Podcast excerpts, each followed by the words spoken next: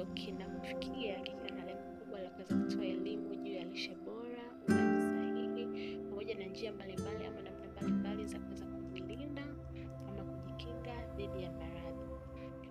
Um, sehemu yetu ya leo ama kipindi chetu cha leo itakuwa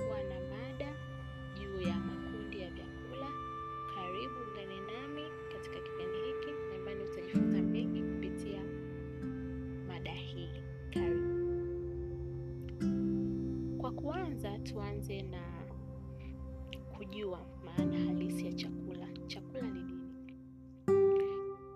Kwa lugha nyepesi, chakula ni kitu chochote ambacho huingia mwilini aidha kwa njia ya kunywa ama ya kula, na ambacho huwa ni salama, kinakubalika na jamii, na kikiwa na lengo kubwa ama kikiwa na madhumuni ya kuweza kutekeleza kazi mbalimbali ndani ya mwili.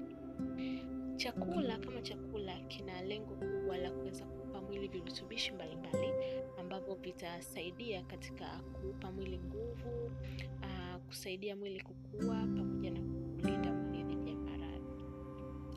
Na tuje sasa kujua ni nini maana halisi ya virutubishi. Kama tulivyosema kwamba vyakula huupa mwili virutubishi, tuje sasa nini maana ya ili neno virutubishi. Virutubishi hivi ni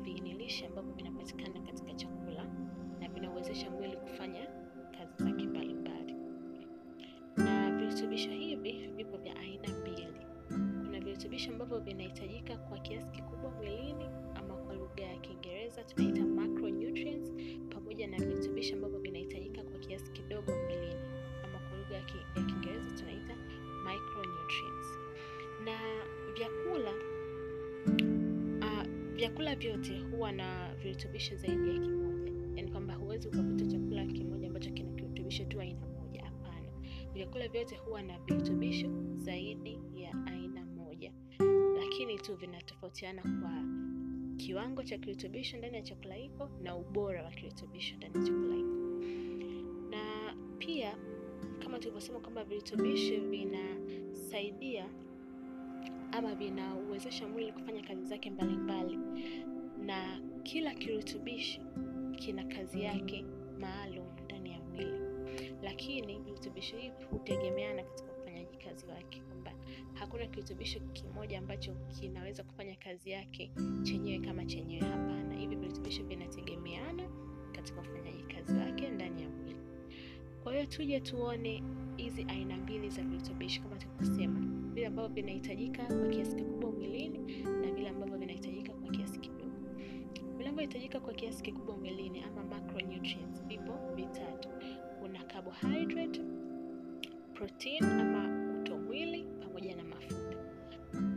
Na vile ambavyo vinahitajika kwa kiasi kidogo mwilini vipo aina mbili. Kuna vitamin pamoja na madini.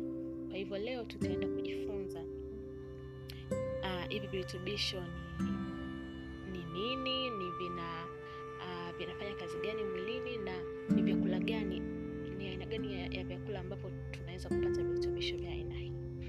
Kwa hiyo kwa kuanza, tuanze na carbohydrates, ambacho hiki kirutubisho tumesema ni moja ya, virutubisho ambavyo vinahitajika kwa kiasi kikubwa mwilini. Virutubisho hivi kazi yake kubwa ni kuweza kupatia mwili ni- nishati lishe ambayo inaupa mwili sasa nguvu ya kuweza kufanya kazi zake. Tu- Tunajua kwamba mwili unahitaji nguvu na hii nguvu inatokana na vyakula ambavyo vina kirutubisho hiki cha carbohydrate, na vyakula hivi ni kama nafaka ikiwemo mchele, uwele, mtama, mahindi na kadhalika, lakini pia carbohydrate tunaweza tukaipata kwenye ndizi za kupikwa ama hizi ndizi mbichi, pamoja na vyakula vya mizizi kama mihogo, viazi vitamu, magimbi na kadhalika.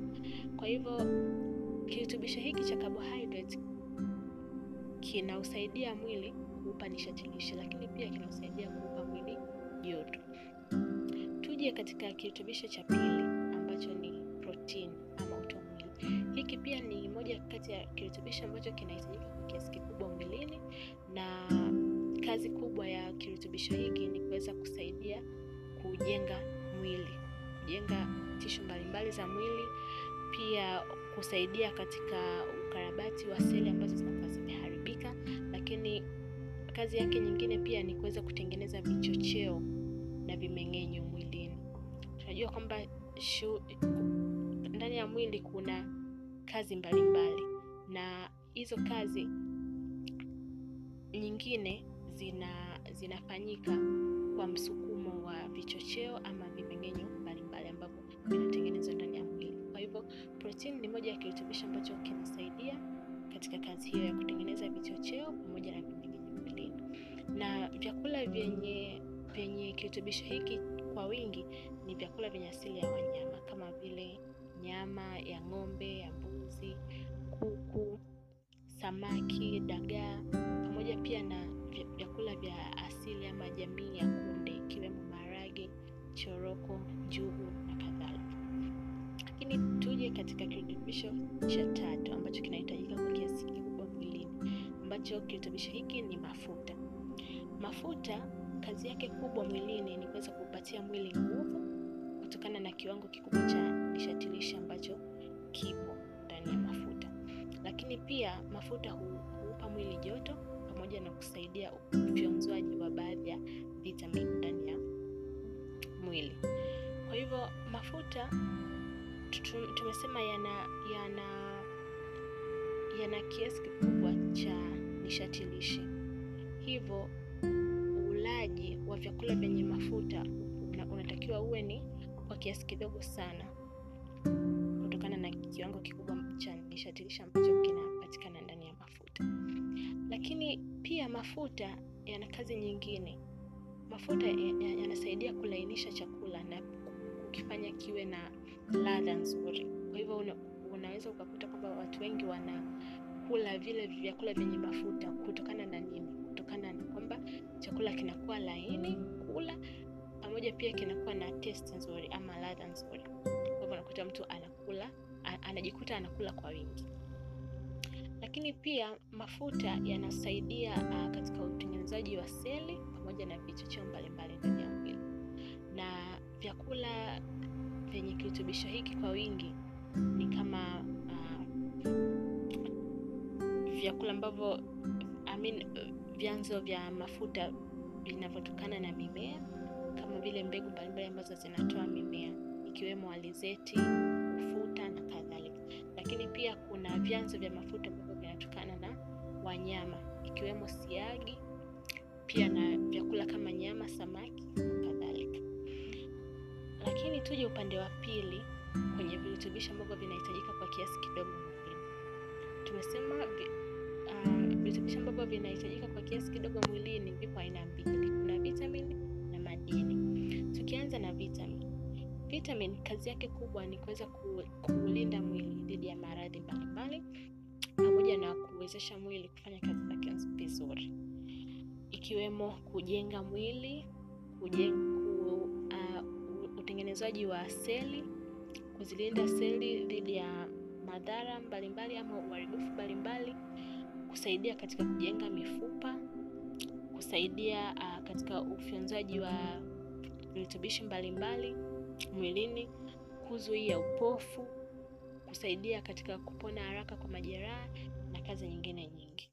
Kwa hizo hizi kazi zote hizi kazi zote ambazo nimezitaja ni zinaingia katika kazi kuu ya kuweza kulinda mwili dhidi ya maradhi. Kwa hivyo tunaposema kulinda mwili dhidi ya maradhi, ndani yake kuna nini? Ndo kuna vitu kama hivyo, kulinda seli kutokana na uharibifu mbalimbali, kusaidia kujenga mifupa, kuzuia upofu na vitu vingine vingi ama kazi nyingine nyingi. Na vitamin hupatikana zaidi kwenye pamoja na vyakula kama samaki, dagaa, mayai na kadhalika. Kwa hivyo hili uh, hiki kirutubisho cha vitamin kazi yake kubwa ni hiyo ya kulinda mwili dhidi ya maradhi na kusaidia pia katika ufanyaji kazi wake. Lakini kingine, kirutubisho cha mwisho ambacho kinahitajika kwa kiasi kidogo mwilini ni madini. Madini kazi yake kubwa ni kuulinda mwili kama ilivyo vitamin. Madini husaidia kulinda mwili dhidi ya maradhi mbalimbali na kusaidia katika ufanyaji kazi wake uweze kufanya kazi vizuri. Na zipo aina, zipo aina mbalimbali ama yapo madini ya aina mbalimbali kama vile zinki, madini chuma, madini joto, chokaa, magnesium, potassium na mengine mengi. Na madini haya, kila kila aina ya madini ina kazi yake maalum ndani ya mwili. Kwa mfano, madini ya zinki. Madini ya zinki haya yanasaidia katika kujenga mfumo wa kinga wa mwili ama kwa kizungu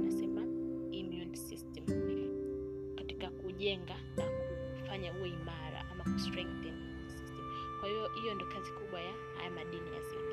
lakini pia madini chuma ama kwa Kiingereza tunaita iron. Madini haya yanasaidia katika usafirishaji wa hewa safi ya oxygen ndani ya mwili, kwa sababu madini haya ni sehemu ni moja kati ya sehemu ya chembechembe chembe nyekundu za damu ama kwa kizungu tunaita red blood cells.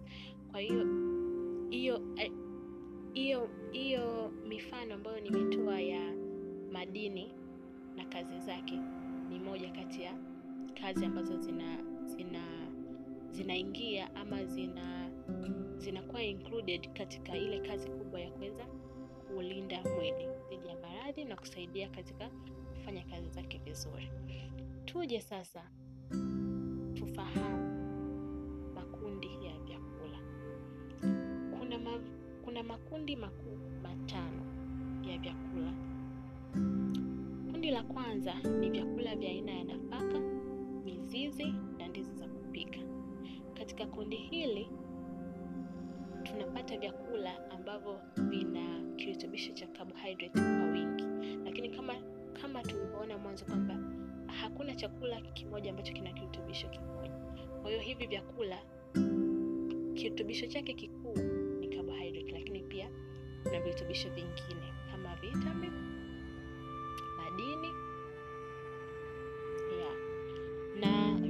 vya vya aina hii ama vyakula ambavyo vinapatikana katika kundi hili vyakula kama nafaka ikiwemo mchele, mahindi, ngano, uwele, mtama na kadhalika. Lakini tumesema pia kuna vyakula vya mizizi na ndizi za kupika.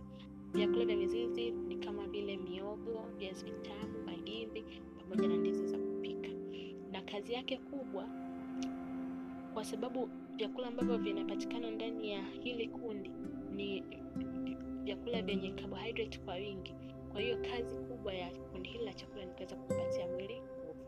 Lakini pia kundi la pili ni vyakula vya jamii ya kunde na vyenye asili ya wanyama. Vyakula hivi vyakula ambavyo vipo katika kundi hili vina vina kirutubisho chake kikubwa ni protini, na vyakula hivi ni kama nyama, nyama ya ng'ombe, nyama ya mbuzi, samaki, kuku, lakini pia vyakula vyenye vyenye vinavyotokana na jamii ya kunde kama vile maharage, choroko, dengu, kunde na kadhalika. Na kazi kubwa ya vyakula ambavyo vinapatikana katika kundi hili ni kuweza kukarabati seli zilizochakaa ndani ya mwili pamoja na kujenga. Kama tulivyosema, kirutubisho kikuu ambacho kinapatikana ndani ya kundi hili ni protini ama utomwili. Kundi la tatu ni kundi la mboga mboga. Katika kundi hili tunajumuisha mboga mboga aina zote, na kuna mboga za majani na kuna mboga ambazo sizo za sio za majani.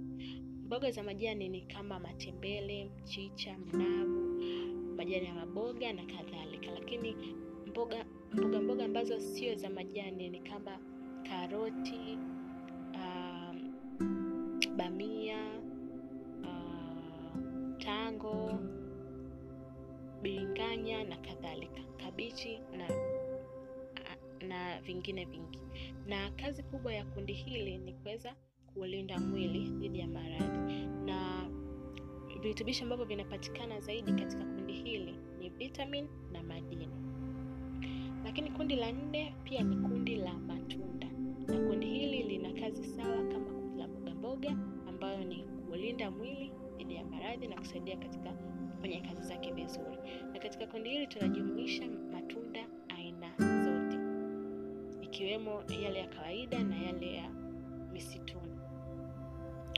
Uh, matunda hayo ni kama maembe, mapapai, maparachichi na mengine mengi, matunda aina yote ambayo yanapatikana katika jamii yetu. Lakini kundi la mwisho ni kundi la sukari, asali na mafuta. Kundi hili linasaidia kuupatia mwili nishati lishe na joto, kwa hivyo husaidia kuupa mwili nguvu. Lakini pia kundi hili husaidia katika ufyonzaji wa baadhi ya vitamini, kwa sababu virutubishi ambavyo vinapatikana vikuu katika kundi hili ni carbohydrate pamoja na mafuta. Lakini pia kuna vitu vingine ambavyo havipo ama havitajwi kama makundi ya chakula, lakini ni muhimu kwa afya ya binadamu, ikiwemo maji. Maji ni muhimu sana kwa binadamu yoyote, na asilimia sitini ya uzito wa mwili ni maji. Kwa hivyo tunaona umuhimu wa maji ndani ya mwili wetu ama kwa binadamu yote, na hivyo basi unywaji wa maji unatofautiana kulingana na vitu mbalimbali kama vile hali ya hewa ambayo ipo, shughuli ambazo mtu anafanya, umri, jinsi na kadhalika. Kwa mfano, katika hali ya hewa ambayo ina jua kali na joto kali, unywaji wa maji wa, wa mtu hutofautiana na akiwa katika hali ya hewa ambayo ina uh, ni hali ya ubaridi na hakuna jua. Kwa hivyo unywaji wa maji unatofautiana kulingana na uh, mazingira hayo, lakini pia inashauriwa kunywa angalau lita moja na nusu mpaka mbili kwa siku. Ni vyema zaidi na husaidia katika kuongeza kuongeza kiasi cha maji ama kiwango cha maji ndani ya mwili na kuepusha madhara mbalimbali kama kuumwa kwa kichwa na kadhalika. Lakini pia maji husaidia kuondoa uchafu kwa njia ya mkojo na jasho ndani ya mwili. Lakini pia maji husaidia katika kurekebisha joto la mwili pamoja na kulainisha viungo. Kwa hivyo tunaona kwamba maji sio aina ya ama sio kundi la chakula, lakini lina umuhimu wake ndani ya chakula. Lakini kitu kingine pia cha kuzingatia ni makapimlo. Makapimlo hii ni aina ya carbohydrate ambayo haiwezi kumeng'enywa, lakini ina umuhimu wake sana ndani ya mwili. Na makapimlo ni kama nyuzi nyuzi ambazo zinapatikana katika vyakula vya aina mbalimbali ikiwemo mboga mboga na matunda kama machungwa, maembe, lakini pia makapimlo hupatikana katika nafaka zisizokobolewa ama ambayo inakuwa haijakobolewa. Na makapimlo kazi yake kubwa ni kuweza kusaidia katika usafirishaji wa chakula ndani ya mwili na husaidia kulainisha choo, hivyo kumweka mtu katika sehemu nzuri katika kuondokana ama kuzuia tatizo la kutopata haja ama kwa Kiingereza tunaita constipation.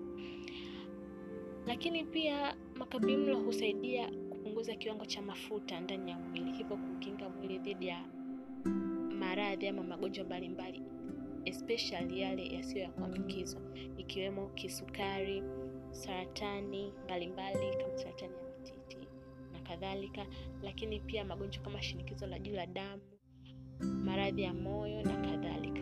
Kwa hivyo hivyo vitu viwili, maji na makapimlo, sio makundi ya chakula, lakini ni vitu ambavyo vina umuhimu katika afya ya binadamu ama katika kuimarisha hali ya lishe pamoja na afya ya binadamu.